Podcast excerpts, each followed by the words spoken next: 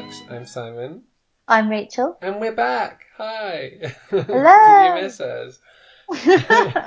Sorry that it was such an unannounced um, disappearance as well. And if you if you don't read my blog, you might not have known that I got on hiatus when I didn't have the internet. But we're back after about two months. And in today's episode, we will be talking monogamous or polygamous to do with books, um, and two novels by Marghanita Laski, To Bed with Grand Music and The Village. Um, but let's have a bit of a catch up first because it's been a while. How are you, It Rachel? has. How, how's your summer been? Well, it was lovely, thank you. Um, I went to Cornwall and Scotland, which were both lovely, um, and just chilled out really. Read a lot of books, enjoyed myself. Joy of teacher holidays. Yeah, lovely. Yeah, party's over now though. Back at work.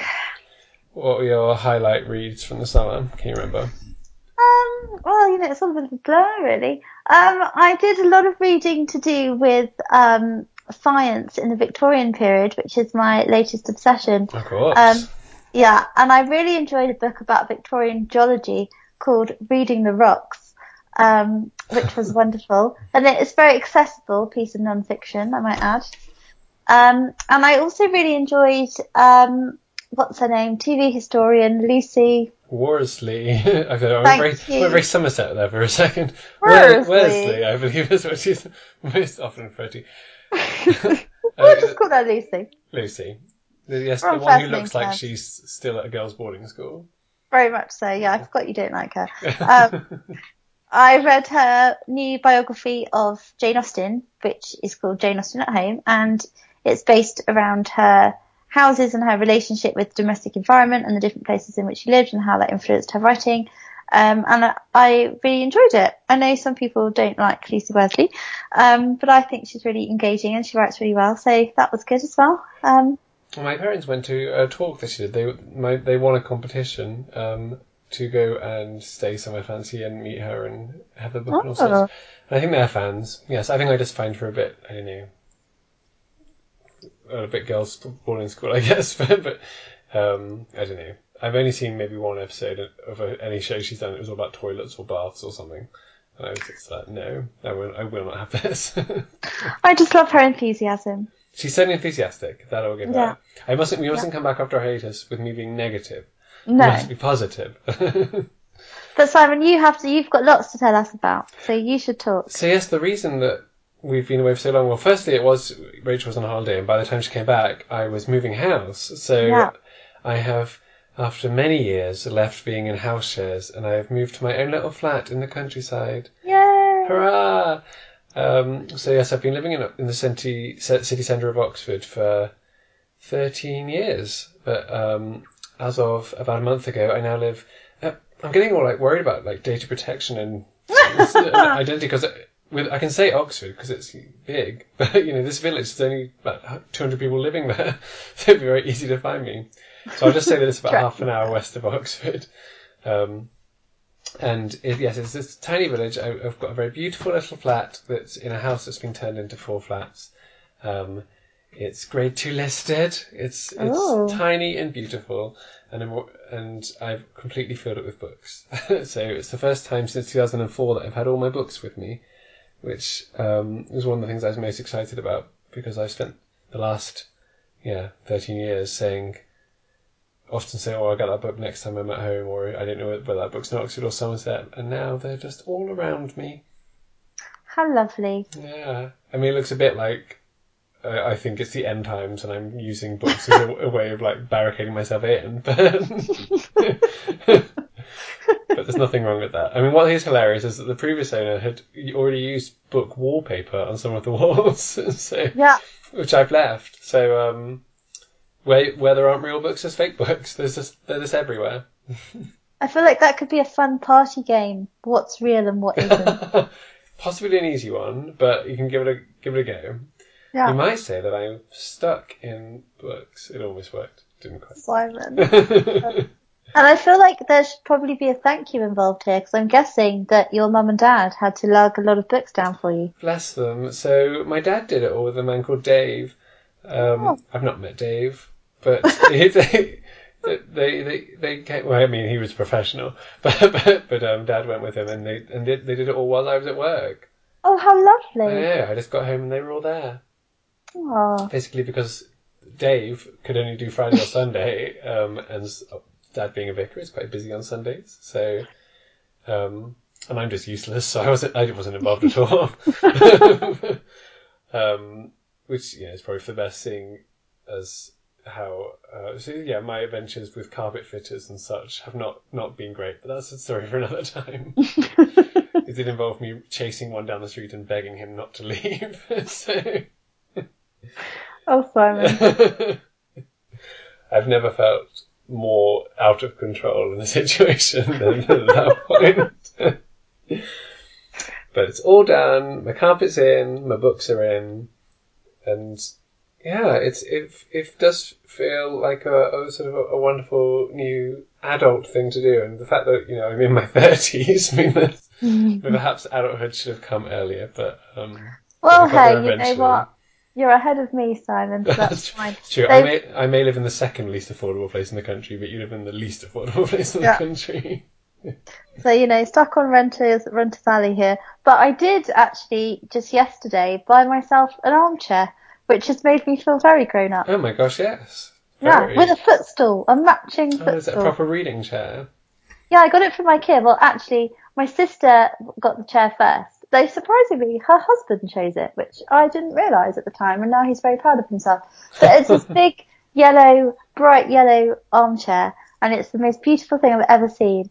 And I thought, I need that chair in my life, and I couldn't stop thinking about it. So last night I was like, I'm buying the chair. You've done it. I am. I'm, I'm 31 years old. If I want to buy a chair, then I jolly well shall. So I did. Absolutely. It's right. We seem to be going, swinging back and forth between being incapable, ch- like children, and being retired people in this discussion. At no point have we sounded like people in their thirties. oh dear.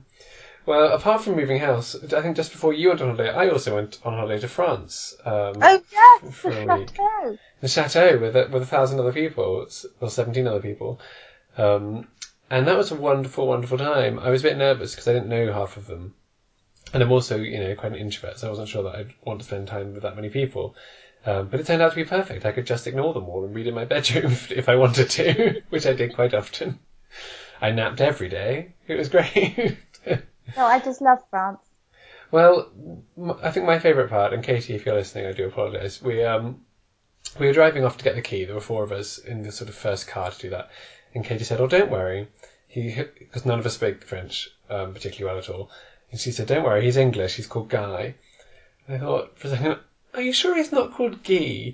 and, and we got there and discovered, yes, indeed, he was called Guy and did not speak any English.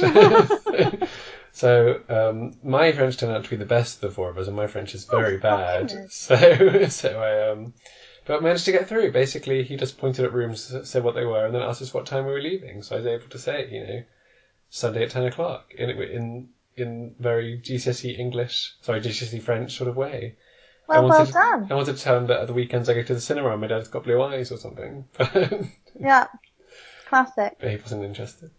Hmm. And I read lots of great books there, in fact. I read a really fun book called Contested Will by James Oh, Shapiro. yeah. I saw that in the bookshop today and nearly bought it because I'd read it Ah, on the blog. Such a great title. I love that title. I love a pun. But yeah, it's all about um, the authorship question, Shakespeare authorship question. Not really considering other people as real possibilities, but more looking at how they came to be the popular candidates, I guess. But yeah, it's really, really well researched and quite amusing. Um, I read The Village by Margaret Laski, which we'll talk about later. Um, I read a fun book by E.F. Benson called um, The Osbornes, which is quite interesting to read alongside The Village. Obviously, we'll talk more about that later. But uh, both of them were about can you marry outside your class, but 50 years apart. Um, the Osbornes written in the first 10 years of the century. And where the classes are so close to each other that I could not tell the difference between them. Some, someone was, was beyond the pale because he described somebody as noble looking, which apparently not de. Ah. but um, yeah, I'm trying to think what else. I mean, I I've, must have read a lot of books since we last spoke, but Yeah, I mean, I'm, I've, I have read a lot of books, but I just can't. You know, when you read lots in quick succession, Yeah. What are you reading at the moment? Well, I'm on the last 20 pages of Middlemarch and I feel very proud of myself. Oh, well done. It's been a long haul, I'm not going to lie. Um, and I mean, I've read it before for my undergraduate. This I'm reading for my master's and it's, you know, I don't love George Eliot. Um, I can't quite, she's just a bit too cerebral for me. You know, when you have to read every sentence twice. Oh, that's, yeah. Hmm. Yeah. That's not what you want. No. Um, and you know, I don't like, I don't think that I'm a particularly dense person, but no, you no. sometimes, you know, when you read a paragraph and you just think, I have absolutely no idea. If what I ever want to means. feel bad about myself, which I don't often, but if I ever do, I will turn to Henry James for much the same thing and think, these are just words Yeah. put in, in lines with no punctuation, and I do not know what he's trying to say. That's happened to me a lot with Middlemarch, but I I have enjoyed it. But I feel like you know, 400 pages would have told the story just as well as 800. So I mean, no book needs to be more than 400 pages at the No. absolute outside. yeah. So I'm really looking forward to finishing. And then I've I actually don't know what to read next. I've been so absorbed in this that I can't think what's next. Oh. Um, well, yes, try, what can I recommend? Well, I've read a book about, no I didn't, I've bought a book about reading Middlemarch a while ago. So maybe you'd like to read that next. it's by, oh, is it by Rebecca Green? I'm just going to Google it. It's called The Road to Middlemarch. Oh, I think I've read a review of that when it came out. And I thought, You're he wants to read Middlemarch and write a book about it. the answer to that question is Rebecca Mead. I don't know who Wow. Rebecca Groot is. I've clearly made that name up. Um, which is, which I, I bought as part of my buying books about books that I've not read. I I have several books about reading Proust without having read a word of Proust. That sort of thing. Of course makes you do. Yeah, it makes me feel like I've read read the significant work by just reading around the topic. I mean, I've not read this book either, so basically now I've got two books I've not read related to each other. now I just need someone to write a book about reading Rebecca Mead's book. I can just add that to the shelf and never read any of them. uh, I did once read hun- first hundred pages of Middlemarch um, for an essay that I was supposed to be writing that week, and then I did not finish the Middlemarch. I wrote the essay about Jude the Obscure instead, and I moved on with my life. So one day I'm sure I'll go back. Well, you know, it's it's got a lot of wisdom in there. There are a lot of gems, and it is a lovely, beautiful book about the kind of realities of life and putting and kind of realizing that idealism isn't necessarily, you know, it doesn't work, but at the same time, you can still have a fulfilling life even if your ideals don't work out. Yeah, because it, sounds like the sort of book I'd expect you to love, to be honest, because of I that know. sort of thing. I feel like I should love it. Yeah. Whereas I, I tend to seek less for a, for a noble message in my books. Maybe. Well, I love the fact that you think I love a noble message. Well, you, it, it's so often you come around and, and bring up really truly inspiring things about the books you're reading, and I'm just like, it's Oh, funny. yeah. But no, I often often am thinking, gosh, I wish I could express myself that that um, eloquently and optimistically. It's a beautiful trait, Rachel. We should have breaks more often, shouldn't we? We should. yeah, it brings out my kind side. Yeah. well, I'm reading. In fact, I've just started. Um, I'm looking at it. I can't see the title of the author. The Diary of a Bookseller by Shaun Bythell. Bytell. B y t h e l l. How do you pronounce that? I don't know. Bittle. Bicel, Bicel, I don't know. Is that from your shelf of books about books? Well, it is, but it's also a newly acquired one, and there's a review book that I, I find is not being published until the 20th of September. I'm so ahead of the Oh. Day of recording is 11th September. I think it probably will be much closer to the 28th by the time I actually edit this. But um, yeah, it was. Who sent it to me? Who's publishing this book? I think uh, Profile. Um, they sent me a copy, and it's non-fiction, um, and it's about running a bookshop in Wigtown, which I've never been to, but it's um, it's like Hay-on-Wye. It's a community of book booksellers, and it's in, I think it's in the very north of England or the very south of Scotland. One of those two. Oh, um, yeah, I'm sad I didn't know about this place because I could have gone on my odyssey across uh, the UK this summer. Yeah, you could have done next year. Yeah. Yeah. Um, but so far, I'm, I'm very much enjoying it. Although I, I did actually only start it whilst waiting for your internet to start working, so I'm on page five. but, it's, Oh well. but it's so far very enjoyable, and has already mentioned Three Fevers by Leo Walmsley, which is a book. Guess what? I own but have not read. What a surprise.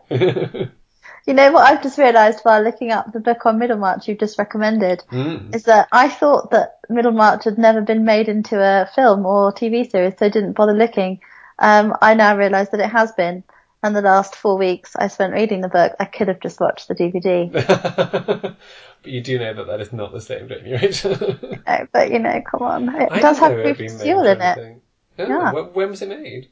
1994. And it looks like it was made in 1994 from the front cover. That's just before uh, BBC Pride and Prejudice, isn't it? That was 95. Indeed, yeah. Um, I feel like it's due a remake, but no, I don't know. Well, yes, I'm not sure many people would watch it. oh, they'll watch anything in costumes on, on Sunday nights on BBC, surely. Yeah, I don't, I don't know who they is in this situation. Me, basically. Uh, but yes, they just keep going back to Austen and Dickens. Yeah. Even Eliot apparently not famous enough to to No, warrant doesn't warrant it. So I, I yeah, I've only finished one Eliot novel, and that was The Mill on the Floss, and I loved it. So I really should read more. I was really enjoying the Mill on the Floss until it got to the end, and I was like, for goodness sake, you It's know. a bit, bit histrionic, isn't it? I know. I'm, I've sat through this book and now everyone's dead. Like, come on. Spoilers for, for The Mill on the Sorry, Floss. there. guys, if anyone's not Everyone drowns, basically. Yeah. Everyone. Literally. astonishing whirlpool of just Even the dog, characters, I think. characters you've not seen for hundreds of pages wander up and fling themselves in. I may be misremembering the book. Oh dear. This is reminding me of the what my mum always says when, when I mention my podcast, and she says she says they giggle a lot. So there you go. Sorry for all the giggling, everyone. oh dear. Well, yes, topic one. yes, let's get to it, shall we? Which I don't think we've done before, but sorry if we have. But uh, it seems like something we would have done before.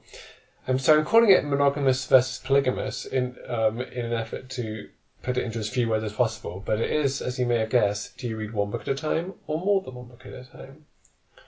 Um, and I actually, before we start talking about it, I put a put a poll out on Twitter because I'm very modern. Um, did you see my I poll? saw that. I did. I voted, Oh, Simon. did you? Yeah. So I can't see who voted for what, so I don't know your answer yet. But um, I put, um, how many books do you have on the go usually? Um, hashtag reading poll. Um, the options were one, two to four, five to seven, eight plus, which um, looks like I'm sort of making clothes for children. uh, you only allowed four options in Twitter polls, which is why I didn't have um, them itemized individually, I guess. And the results were 32% of you all said 1, 56% of you all said 2 to 4, 11% of you all said 5 to 7, and a solitary 1% of people said 8 plus. And I forgot to vote. Actually, no, I don't think I could vote. I don't think you can vote in your own polls. So um, I did not vote. But we had a couple of comments on there as well. So my friend Karina said, oh, she must be the person who said 8 plus, but she's a PhD student, and that's why she's skimming the figures. She's doing a PhD in creative writing. Um, Oh. my friend Rob says at the moment nine says more about my current inability to focus than, than anything else. Usually three, two books, one Kindle. Fraser says I said one, but sometimes I have two if I'm reading an ebook on my phone during lunch break at work. And Susan says, which I quite like, it's a sort of very structured answer. One on bedside table, one in handbag, and an audiobook in my car. So there you go. Wow. So, um, well, why don't you start, Rachel? What, what, what, what did you answer in this poll? Well, I answered one because, I mean, then I thought actually that's a bit of a lie because I do often have more than one book on the go, but in the sense think of clearly misread the question. no, I mean, Sorry, so sorry to interrupt. so but I won't be reading them concurrently. So I'll often start a book, get bored of it, leave it, or be like if it's a non-fiction book, I'll start it, but because I can't carry it on the tube to work, I'll leave it, and then I'll read a whole book and then come back to it. So I'm never reading them at the same time. Okay. Um, because I can't handle reading two books at the same time. It's just, I, I just, I can't do it. See, this came up at my book group. This, we always have a secondary question, much like the questions we do here. In fact, I often copy them. Um, and we were half and half, but the pe- particularly one lady, a lovely lady called Margaret, um, was just shocked. She never really considered that anyone might read more than one book at a time, and she couldn't believe that half of us did it. Whereas, yeah, so I I counted up how many I'm reading at the moment, and I only got so the, and by that I was thinking, what have I read in the past fortnight and not finished uh, whilst reading these other books? And I got to five, and I which I th- was rather fewer than I thought it would be because I I normally think if I get to ten, then it's too many, and I can't do more than ten. But yeah, I can't read one book at a time. I'm always reading lots, um, and it's never fewer than three or four. Um, and yeah, I think if, for me it's, it's to do with attention span maybe that I need to ha- inhabit various different worlds at once, and I just get bored if I was in the same one all the time until the next one. Yeah, I can understand that. I think, you know, sometimes I do get bored of a book and think, oh, I just want something else. But then because I feel quite pressured to finish books that I'm starting unless I really find them dire, I think actually, you know, I could start another book, but then, you know, I'm still not going to be, I'm going to be reading two at the same time and I'm going to take me longer to read both of them. I'd rather just be, have a burst and read one and finish it more quickly and then move on to another one. I think that, I think because if I've got one that I'm not loving, or if it's one that maybe just doesn't suit a reading fast, um, then I don't finish it more quickly. I just don't don't read. I just don't think, oh, I don't fancy that one. I'll just watch TV or something. Whereas if I've got, so for example, see, I talked about The Boat by L.P. Hartley ages ago on the podcast, yeah. and I actually only finished that last week, um, having been on and off reading it for maybe two months, I guess, three months.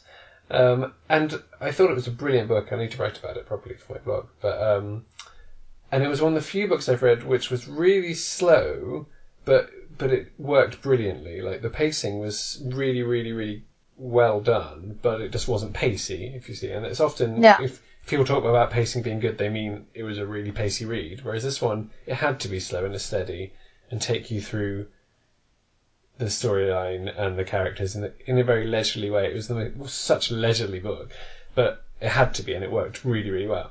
But um, but if I'd only been reading that, I don't I don't think I'd have got through it any quicker. I'd just have been like, oh, I, I don't fancy reading something like that right now. Whereas by reading, you know, a detective novel and a book of essays and a biography and something else at the same time, I could think, oh, what am I in the mood for this afternoon? This one's perfect for my mood right now.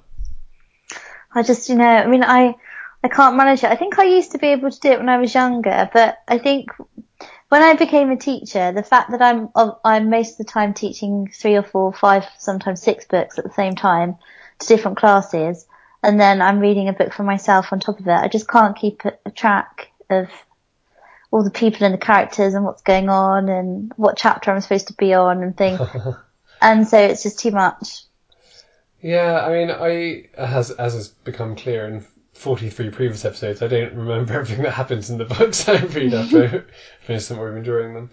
Um, and I definitely can't read two books that are too similar at the same time. But it's yeah. that doesn't often happen. But if I, if I'm reading two with, say, young girl narrators written in the 1950s or whatever, then I, that won't work. I'll just constantly be getting them confused. But generally, because I think also because I start new new ones because I'm in the mood for something different they tend to be different from each other. So the, yeah, yeah, so ones, ones I'm reading at the moment, one I mentioned, um, I'm reading a novel by Hugh Charteris, which is just being republished by uh, Michael Walmer, which is sort of a 1950s. Well, it's supposed to be a parody. I haven't really watched what it's parody of, but it's a, about a man who inherits a Scottish estate. It's quite funny. Reading some essays by Max Beerbohm called And Even Now. I'm reading a biography of Ivy Compton-Burnett.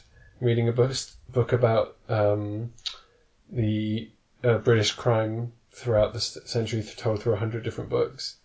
Um, and yeah, so they're all actually a lot, a lot of non-fiction, more non-fiction than usual, but they're all so different that um, there's not, yeah, there's no, no way that I get a biography of Ivy Compton-Burnett confused with a novel about inheriting a Scottish estate, for example. No. um, and maybe I'm just, yeah, just I, I, I need something suitable for any moment, and I'm not willing to to push through with a book that I'm like, oh, I, I'm enjoying this, but not not for right now. Do you not see? Do you do you not get times to think I'm reading, say Middlemarch, like I Yeah. mean, maybe not a great example because you didn't love it desperately anyway. But um, imagine a different novel that you're enjoying, but you're thinking, oh, actually, right now I don't really feel like reading this. Do you just pick it up and keep going and hope that it clicks after a bit, or you, or you do something else? Or No, I just sort of push through really. But I think most of the time when I'm reading something, I am really enjoying it.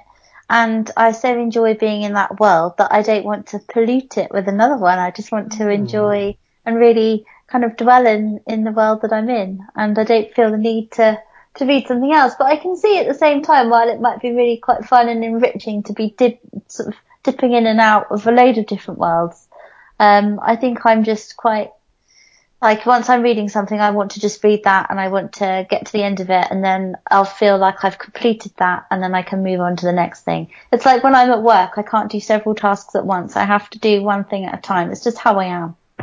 Uh, because, yes, at work I am very much a I'll do part of this task and part of this task and then part of this task.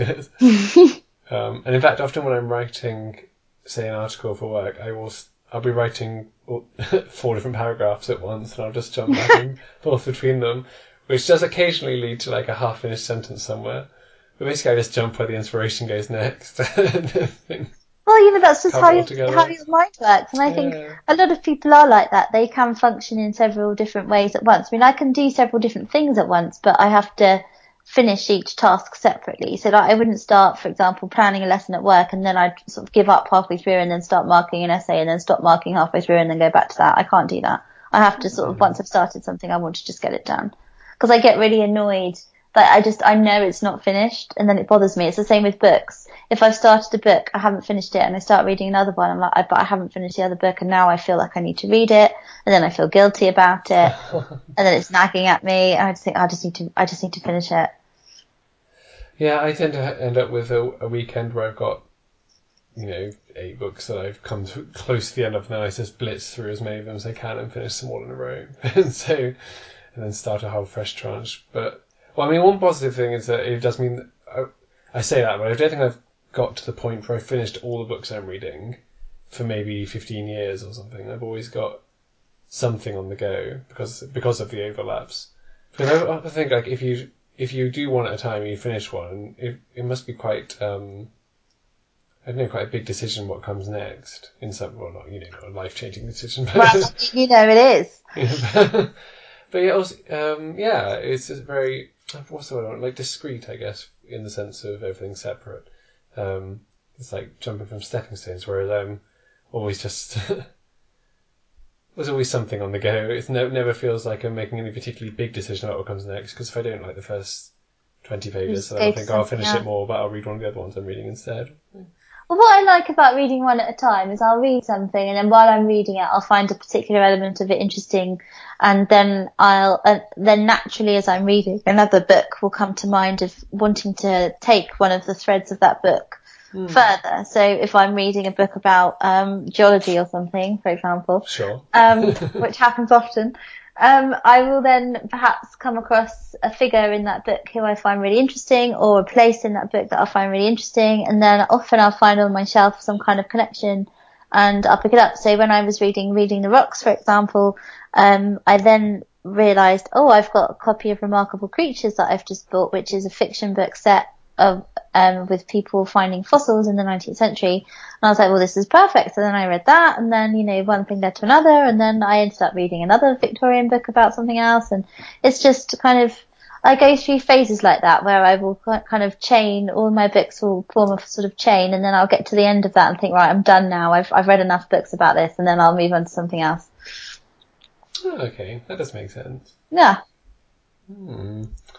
Um, I do end up with in my method that I often I've got books that I've got three quarters of the way through and I've not finished and I've not given up and I fully intend to finish them, but they've never quite got to that stage.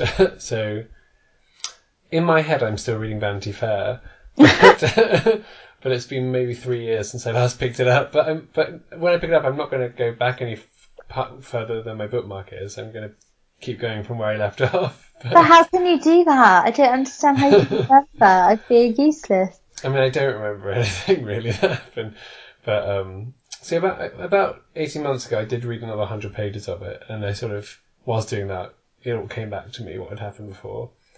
Um, but if if you ask me now what happened to Vanity Fair, I'd be like, Becky threw a Bible out a window, and then something else happened. Um, but but yeah, once I pick it up to finish those last hundred pages, um, presumably it'll slot neatly back into place. Well, one would hope so. But I think, you know, it's quite an interesting way of reading as well, isn't it? Because I suppose you're reading a bit of book, then you're leaving it for a while, then you're coming back to it, and, you know, you're getting a different impression of it every time. So actually, it's probably quite a enlightening way of reading a book. Yeah, I do find the only times where I don't do it, it where it's like a book for book group or something that I've only started the day before and need to blitz through it. Um, and I find it such an, I find it then quite unrewarding. Um, well, I guess that's more just because there's a deadline I'm reading to. I don't, I don't really appreciate reading. I don't think anyone really appreciates reading to deadlines, do they? Um, No. I mean, we've all done it. Those of us Yeah. who studied English, and I think that's probably why it puts us off. But um, but the times that I mean, very occasionally I'll sit down and read a book straight through in one go. Um, but even on the French holiday I had recently, I was reading four books, but I didn't read them one after another. I just started all four on the first first day, and then just dipped in and out of them throughout the, and then finished them all. But but um, but yeah. Okay, because occasionally on holiday I am tempted just to start one and then read it through because I've got so much more reading time. And then I think this isn't how you read, Simon. It's not working for you. Mix it up. Well, And looking again at our poll, it seems that um, most people are more moderate, so two to four, which I guess for a lot of people that might just, if it is just two, say, it's probably just one in their bag for work and one at home or something like that. yeah. I mean, because carrying books is a, is a bother. Yeah, especially if you're reading, I mean, if I'm reading a, a, a hardback or something, I'm not going to take that to work. Yeah. So, yeah, I have to read that at home. Um, which obviously is fine for me, but, if I if I were a monogamous reader, I don't know how I'd cope with reading a big hardback. No, but it's tricky. That, uh, that's why I read a lot of non-fiction over the holidays because they tend to be hardbacks, and so I read them while I'm at home. It's also while my poor massive biography of Darwin has never made it past the halfway point because I gave up on it last summer and I haven't been able to carry it around because it's like a thousand pages long. One day I will finish that biography. I will find out what happened in the second half of Darwin. and will you start again next time, or will you keep picking up from where you were? no, I can't. I, I don't. I I can't face the thought of of starting again because I already made it through about 400 pages. exactly. No. um, well, there you go. So we both seem to be very content in our in our reading habits, but I'm very Yeah. much on the side of polygamous, and you are monogamous. No, I'm just a better person than you, Simon. I've long suspected it. oh dear. So for the second half of um, this episode, we're talking about two novels by Marghanita Laski, both of which are published by Persephone. Um, they are To Bed with Grand Music and The Village. Um, which, which one would you like to talk about, or would you like to introduce? Could I do to bed with grand music, please? You certainly could. Thanks. Do you want me to start? Um, sure. Okay. Um, so To Bed with Grand Music is set during World War Two, and it's the story of Deborah Robertson, who is in her early twenties. She's married to a man called Graham, and Graham has got himself a quite a cushy little office job in Cairo. So he's going to be out of action for the war. He's moving there, um, but he's not going to be in any particular danger.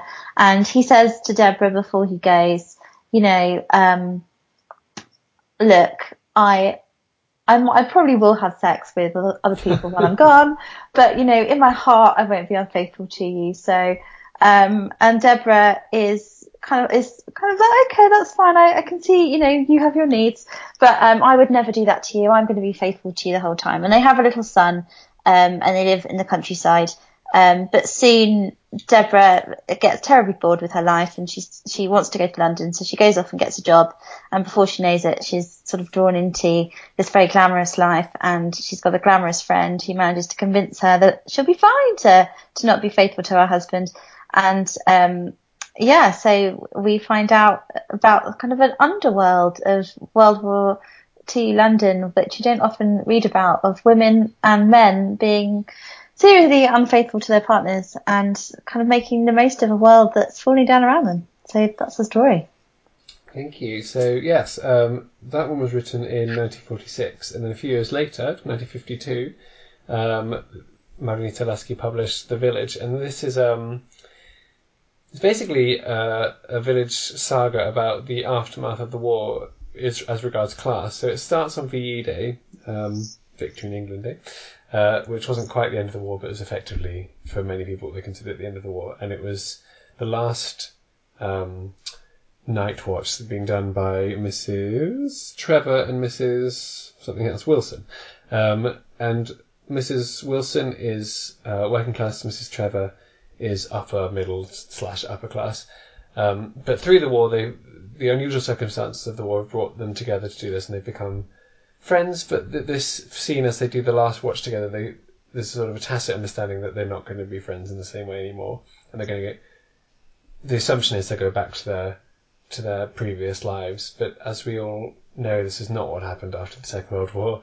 Um, things were never quite the same again, and this uh, novel ha- has at its heart, I guess, the um, uh, romance between Mrs. Trevor's daughter Margaret and Mrs. Wilson's son Roy. I think is it Roy? Mm-hmm. Um, who, yeah, they fall in love. He is working in a factory, earning a lot of money. She, uh, Margaret is expected to sort of be a debutante and a, you know, just uh, upper middle class girl who who is very refined, but they've got no money left anymore. So there's this curious topsy turvy world where the working class boy is is much, or working class family is much better off than the supposedly genteel family. Um, and the we look at the reactions from the Wilsons, um, sorry, from the Trevors, um, and also the rest of the village is also subtly changing as well. That the um, some the working class people can afford to move to the middle class area. The the new vicar isn't what the old vicar was, etc., etc. So it's sort of yes, it's charting the changing um, changing worlds. And in fact, both these novels were written after the events they describe. So she's looking back, um, albeit only a couple of years in each case, or a handful of years, um, with some sort of discernment over how the world changed during moments of crises, I guess. Yeah. Um, so yeah, when when did you read these books? Well, The Village I read absolutely years ago, um, and the the Book with the Ground Music I've read twice. So I read read it the first time when I lived in New York, so that was years ago now, six years ago. Gosh, Um. I know. How where did the time go? Um, and then I reread it about a couple of years ago, I think, and it was a really interesting experience actually, um, because I had a very different reaction to it. The first time I read it, I was very sympathetic towards Deborah, um, because we were sort of similar ages at the time, and I thought, well, yeah, you know what, why can't she have her fun? And, you know, she's only young and she's been left on her own with her husband, she's never, with a baby, and, you know, she's never been able to have a life really or pursue anything for herself, and, the second time I read it, being much older, I was like, what a selfish piece of work. You know, she's completely spoiled and her behaviour is incredibly selfish and I don't think I'd change my mind if I read it again now. I think I kind of, my, the scales had been lifted. Um, and it was very interesting actually reading it twice from different ages, like being the same age as her and then being older and it's, it's kind of quite, I found it quite shocking and daring really in how, I mean, both times I found it quite shocking and daring because it is a side of the war that you never read about. Everyone who writes about the war is always focusing on always how great everyone is and how well everyone's rolling up the sleeves and getting on with it and being all patriotic and uh, stiff upper lip and all the rest of it. But this is about how people really use the war for their advantage. Yeah, and even people like there's there's characters in the French Lady in Wartime, and there's oh put out more flags by Evelyn Waugh, both of which are about the sort of the the people who are pretending to be self-sacrificial but are actually you know um, selfish, but, Yeah. but in, in a very sort of exposing hypocrisy way rather than this very different angle that, that Laski showed that because so I read them both recently. I read To Bed with Grand Music earlier this year because I was going to a conference where where um, someone Sue, who maybe listens, I'm not sure. Um, she was giving a, a really interesting paper on it, um, and then I read The Village for the podcast. But um, yeah, I I thought it was extremely modern in the way it was written, in that there was, I mean, maybe not extremely modern, maybe sort of something I'd expect more from the 60s or 70s, I guess, because there was still maybe more questioning about should she or shouldn't she than you might get in a novel nowadays. Yeah. Um, but I mean, this, as as I'm sure you know, it was published under a pseudonym, Sarah Yes. Russell, and it wasn't published by under Laski's name until after her death. Um, so she obviously felt some caution about publishing under her own name. I think the introduction says that was more because uh, it was very based on a real person, and she- and she didn't want it coming out who it was. And I couldn't work out if that person was her or if it was a friend of hers that she didn't want the the association didn't coming out. Um, I found the introduction a bit confusing, but I probably read it too fast. Um, whereas The Village, all, all while published six years later, is much more traditional and feels, although it's describing great changes in terms of style and in terms of character, it's very. I mean, the, no- the the the tone of the novel isn't necessarily conservative, but the approach to storytelling, I think, is quite conservative. Yeah, it feels very conventional, and I think that's, That's the word, yes. what's yeah. quite interesting about reading Marghanita Laski when you've read. I mean, I've I've read all of her novels, I think, um, and they're all completely different from one another. I don't think you could say, Mhm. "Oh, this is a Marghanita Laski novel." There's there's nothing that is a kind of I find personally um, that is a defining hallmark of her work. She's a really interesting novelist, in fact, in the way that she's able to be such a chameleon and write about all manner of different topics. Um, She, yeah, she absolutely. Like, I don't think there's any writer I know who is more of a chameleon, and because I've read, or whatever, I've read Victorian Chaise-Longue, which we talked about in here, Little Boy Lost, which I think we've also talked about, I um, love that book. and Love on the Super Tax, Yeah. and they're all so different. And this one, um, sorry, well, uh, The Village, feels extremely like a Richmal Crompton novel. Mm. Uh, to a point where I would occasionally forget that it wasn't a Richmal Crompton novel.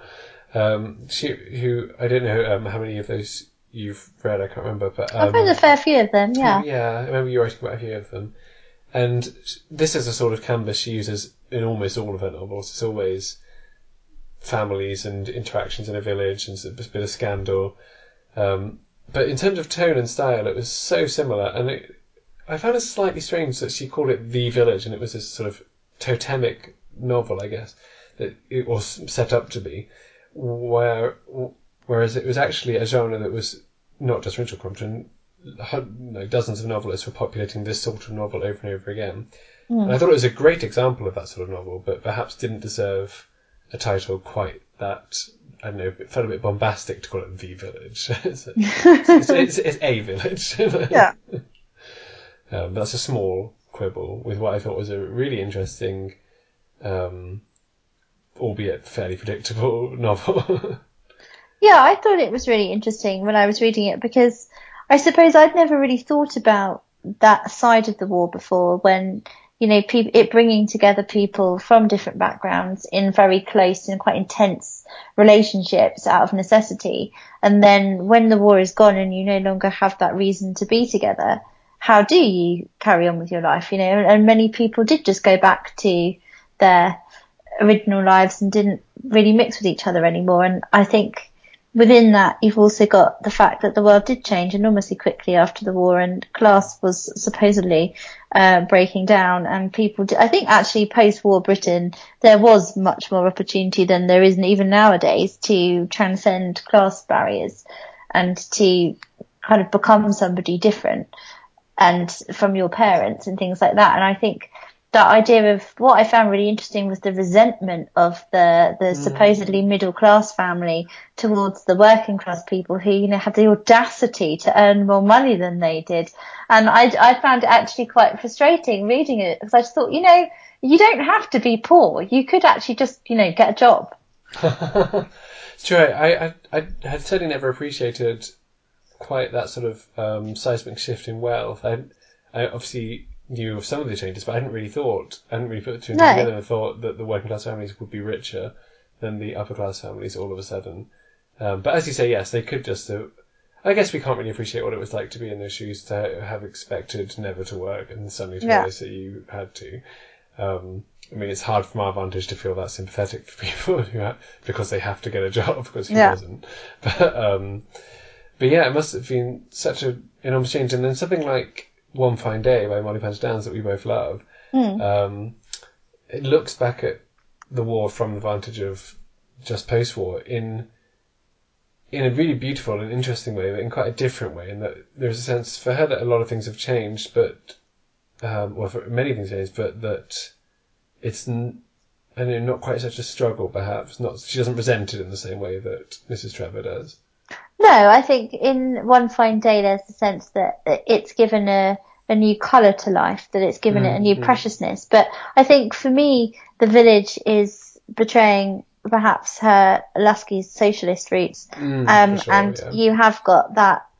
I felt like it was a bit of a dig that, you know, you middle and upper classes are useless. You know, you might have all this money and breeding, but the reality is it doesn't get you anywhere in the world anymore.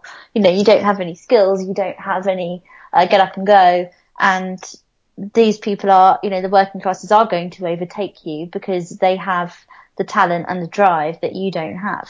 Um, and that idea of, of the world becoming a meritocracy rather than simply a, you know, an aristocracy in the sense that you inherit everything.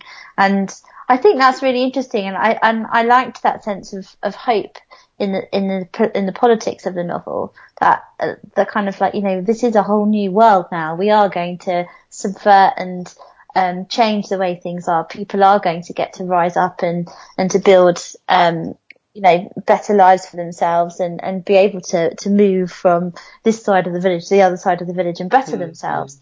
And I suppose that does capture that real festival of Britain sort of 1950s and 60s attitude of we're modernising, we're growing, we're changing, we're not stuck in the past anymore. Um, and that is a real cap. I think that it really does capture that spirit. What did you think of Margaret and Roy as characters? I, I mean, I really liked them, and I thought they were really quite brave in.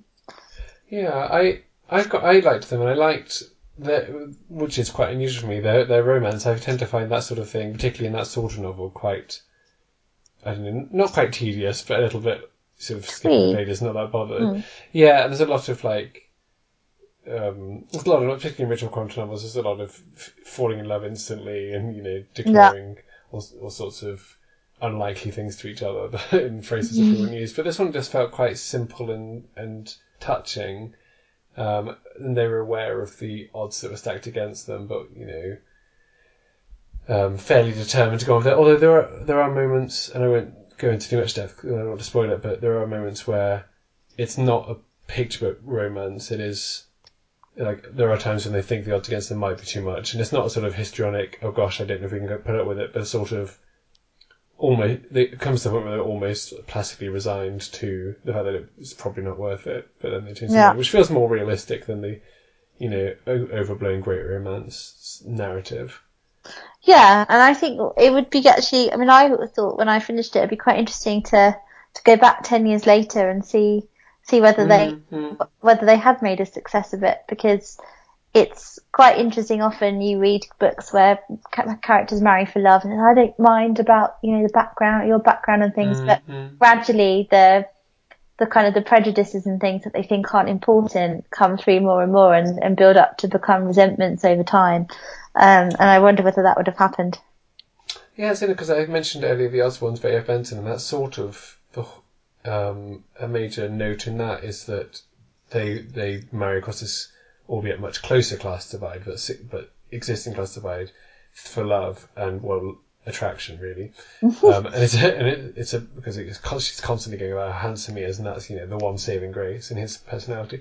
um, and it is about how maybe that's not enough, and then it because it's E.F. Benson, it all, or because it's early E.F. Benson, it all becomes very um, loving and and simple, simplistically sold by the end because he, his caustic nature came out uh, about years later. It seems. um, but yeah, I think you're right because I, I don't read that much from the 60s, but and I don't know how, how often it was treated that how we've been married for 10 years, 20 years after the end of the war. Um, how how much was that? Once we would realised that that great class breakdown hadn't actually been the sort of end of classism as people thought it might be at one point, I guess. No. It'd be interesting to know any recommendations people have for, for novels that address that 20 years on sort of thing. Yeah, it would be. It's, I can't think of, of anything actually like that, but I can imagine it must Yeah. be. Well, the next sort of read along club thing that um, Karen and I are running is the 1968 club, which we're doing in, in, in late October, so perhaps things will come up then. Yes, that'd be interesting. I'll have to see if I've got anything I can read for that. Yeah, great. But um, I think yeah, what's really interesting is is when you read these two books in conjunction with one another, is how kind of the village reads something almost Dorothy Whipple-esque, doesn't it? It's quite Mhm. cozy. Um, and then you have to bed with grand music, which is this big sort of shocker of a book, and you know you can tell she was obviously writing it to be shocking. Um, not shocking for us nowadays, but I can imagine then Yeah. it would have been very shocking. And also quite interesting from a an author's perspective in that she is writing this incredibly unlikable person who is the center of the book and it's it's quite um quite a risk to, to do that with your with your main character someone who you think actually most people reading this are going to despise um So it's interesting. Sorry to interrupt, but No, it's on. interesting, yeah, that you say that because I also found her difficult to like, mostly around the way she treats her child. To be honest, um, at one point she drags up to London because she thinks it might, I don't know, be an asset And so I can't remember if it's a boy or a girl. That's why I'm saying it, but her child um, as some sort of asset, and then realizes actually is the child's a bit of a hindrance, and so gives goes back to this housekeeper who obviously is desperately wanting to mother the child all the time.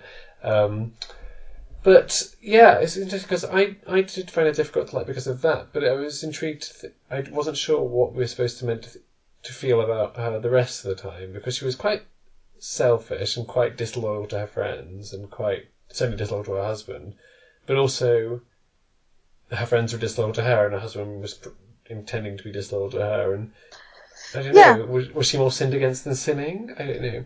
Well, this is the problem I think with the book in general. Like when I read it, I mean, I find I found it quite compulsive reading both times, but nobody in it is particularly likable, and, and everyone sort of deserves what they get because absolutely, she's not the only person. I think it's a you can't really say, oh, she's a scarlet woman, she's terrible, because her husband starts the whole process. He's like, well, I'm going to cheat on you, so um, FYI. just deal with it, okay? Because I'm that's not up for negotiation, kind of thing. And you just think, well, oh, odious person. But then Yeah. the reality is, you know, these are two people who have obviously been drawn to one another because they've got similar traits, and I don't think either of them particularly are interested in being faithful to each other. They were obviously attracted to one another because of, of what they look like. Um, and I she think behaves particularly badly to him at the end, which we won't address now, but yes. Exactly, and she behaves badly to everyone because she's selfish, because she's young and she's naive, and her mum has always told her she can have whatever she wants, etc. And she's never really had to grow up. Um, and, and do you think Laski is knows that she's a bad person, or do you think she's trying to paint her as some sort of anti-hero? well, I would hope that she knows that she's a bad person.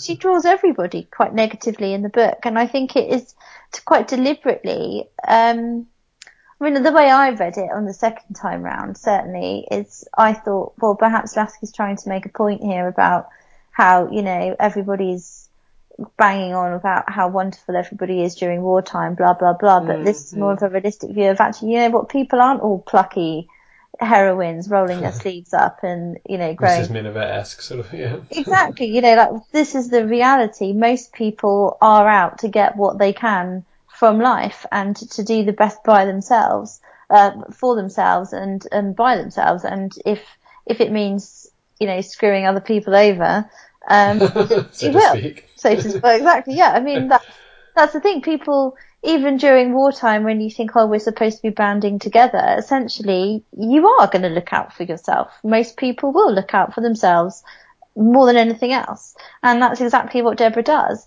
And everyone around her does as well. And I think what's quite interesting is that you, I mean, I certainly had a quite strong moral response to that. I was like, well, this is terrible. You know, I would never do any of these things. And the reality is though, I mean, would we be any different if, if we were in the same position? And it does make you kind of question yourself. And I think Laski's quite good at challenging you as a reader like that to, to think, oh, you know, you're having quite a strong visceral response to this. Aren't these horrible people? But, you know, surely these people have all got something of us in them as well. So So I, when I was reading it, it felt to me very much like it was a parody or a satire. It had that sort of tone to it, but I couldn't work out quite Oh, what of. Oh, I don't Which- I Do you not get that? know. See, because this is something I raised actually at the talk because, and, and people seem quite divided on that because to, it's. I think it's the sort of um, conveyor belt esque nature of the of the gentleman in her life. it's that like here's the next one, here's the next one, and I was wondering if, if it was supposed to be a sort of parody of a Casanova type, but you know with a gender reversal to the stereotype. Um, and perhaps from having read other Laski's where she does like like to um, Love on the Super Tax, where it is very much is a parody, but much more obvious what she's parodying. Um, it, it it didn't feel it certainly didn't seem to me to have the realism of the village, or to, or even to to maybe disagree with what we're saying, to even have the moral complexity or the um, expectation that the reader would respond in some way. To me, it, felt more like here is a heightened example of something that's going on. So I think I think you're certainly right there that she was highlighting that people are selfish, in rather than just you know heroines all the time. But it, it felt so heightened and so exaggerated that to me, yeah, it I, it was on the edge of being a parody. But I couldn't work out whether or not that, that was deliberate or that if that was just or my reading of it, or if perhaps it was she gone overboard. it wasn't meant to be. I don't know. But I if you didn't, yeah. Well, I mean, I think that's interesting. I hadn't thought about it from that perspective. Um, but I have to say, I mean, from hearing what my nan said, they all got up to during the war. I mean, I don't think it's that far from the truth, to be honest.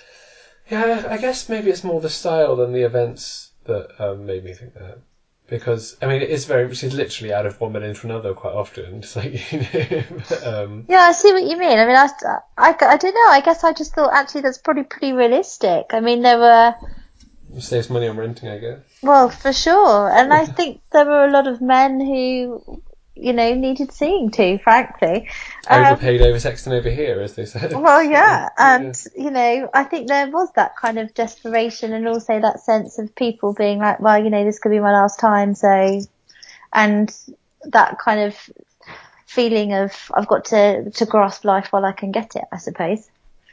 Yeah, it, yeah, it's, it's interesting. I'd be interested to hear what if other people who've read it what they what they think about that. Um, yeah, and I mean, it is so interesting to compare it to something like Little Boy Lost, which tells such a different story of wartime. Yeah. she really was. I mean, in some ways, I think it's a great trait that she was so varied, but it also, me- as you say, there's nothing that you can I could now pin down to being the hallmarks of a Laski novel. And in some ways, I think it's prevented her from being a great writer as well because she writes great books, but she isn't identifiable. Doesn't have. No, and and it's not reliable in the sense you can't be like, "Oh, great, a new Marghanita Laski. I'm definitely going to enjoy that because I enjoyed her other ones because they're so different." Mm. And some, yeah, it feels maybe a bit like she's just imitating lots of different people. Um, not in a, not in like a sort of cheap way, but in that she's thinking, "Oh, today I'm going to do the domestic novel. Today I'm going to Yeah. do the parody, political parodies. Today I'm going to do the, you know, Victorian time travel." um, which, yeah, I, I think sometimes you need consistency to be one of the truly great authors, perhaps.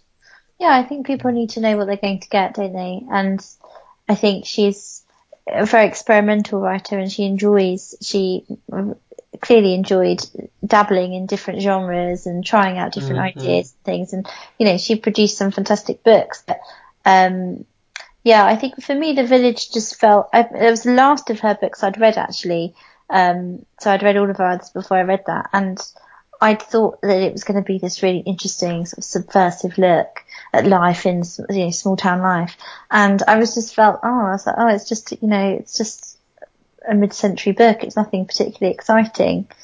Um, and it fell a bit flat for me. I don't know whether if I'd read it independently of having read her others, I would feel differently, but So, does that mean you're picking to bed with grand music in the Tea or Books decision? Oh, do you know what? I probably would, just because I, I find to bed with grand music something that is, is it produces a really strong reaction in me, and I really enjoy it for that reason because it's something that I, I've really both times I've read it, it's made me really think about it and grapple with it. Whereas, yeah, I think I'm going to go with The Village, even though I completely agree with what you're saying. It's it's not that distinct from a lot of other novels, but I think it's done so well. It's sort of a, basically this extremely good example of, of a subgenre that I really love. So um, I just loved reading it. I really enjoyed it. Um, and not yeah, it wasn't something I expected to read from from Laski, but I really really liked it. Well, I'm glad. So we're back after our hiatus in complete disagreement.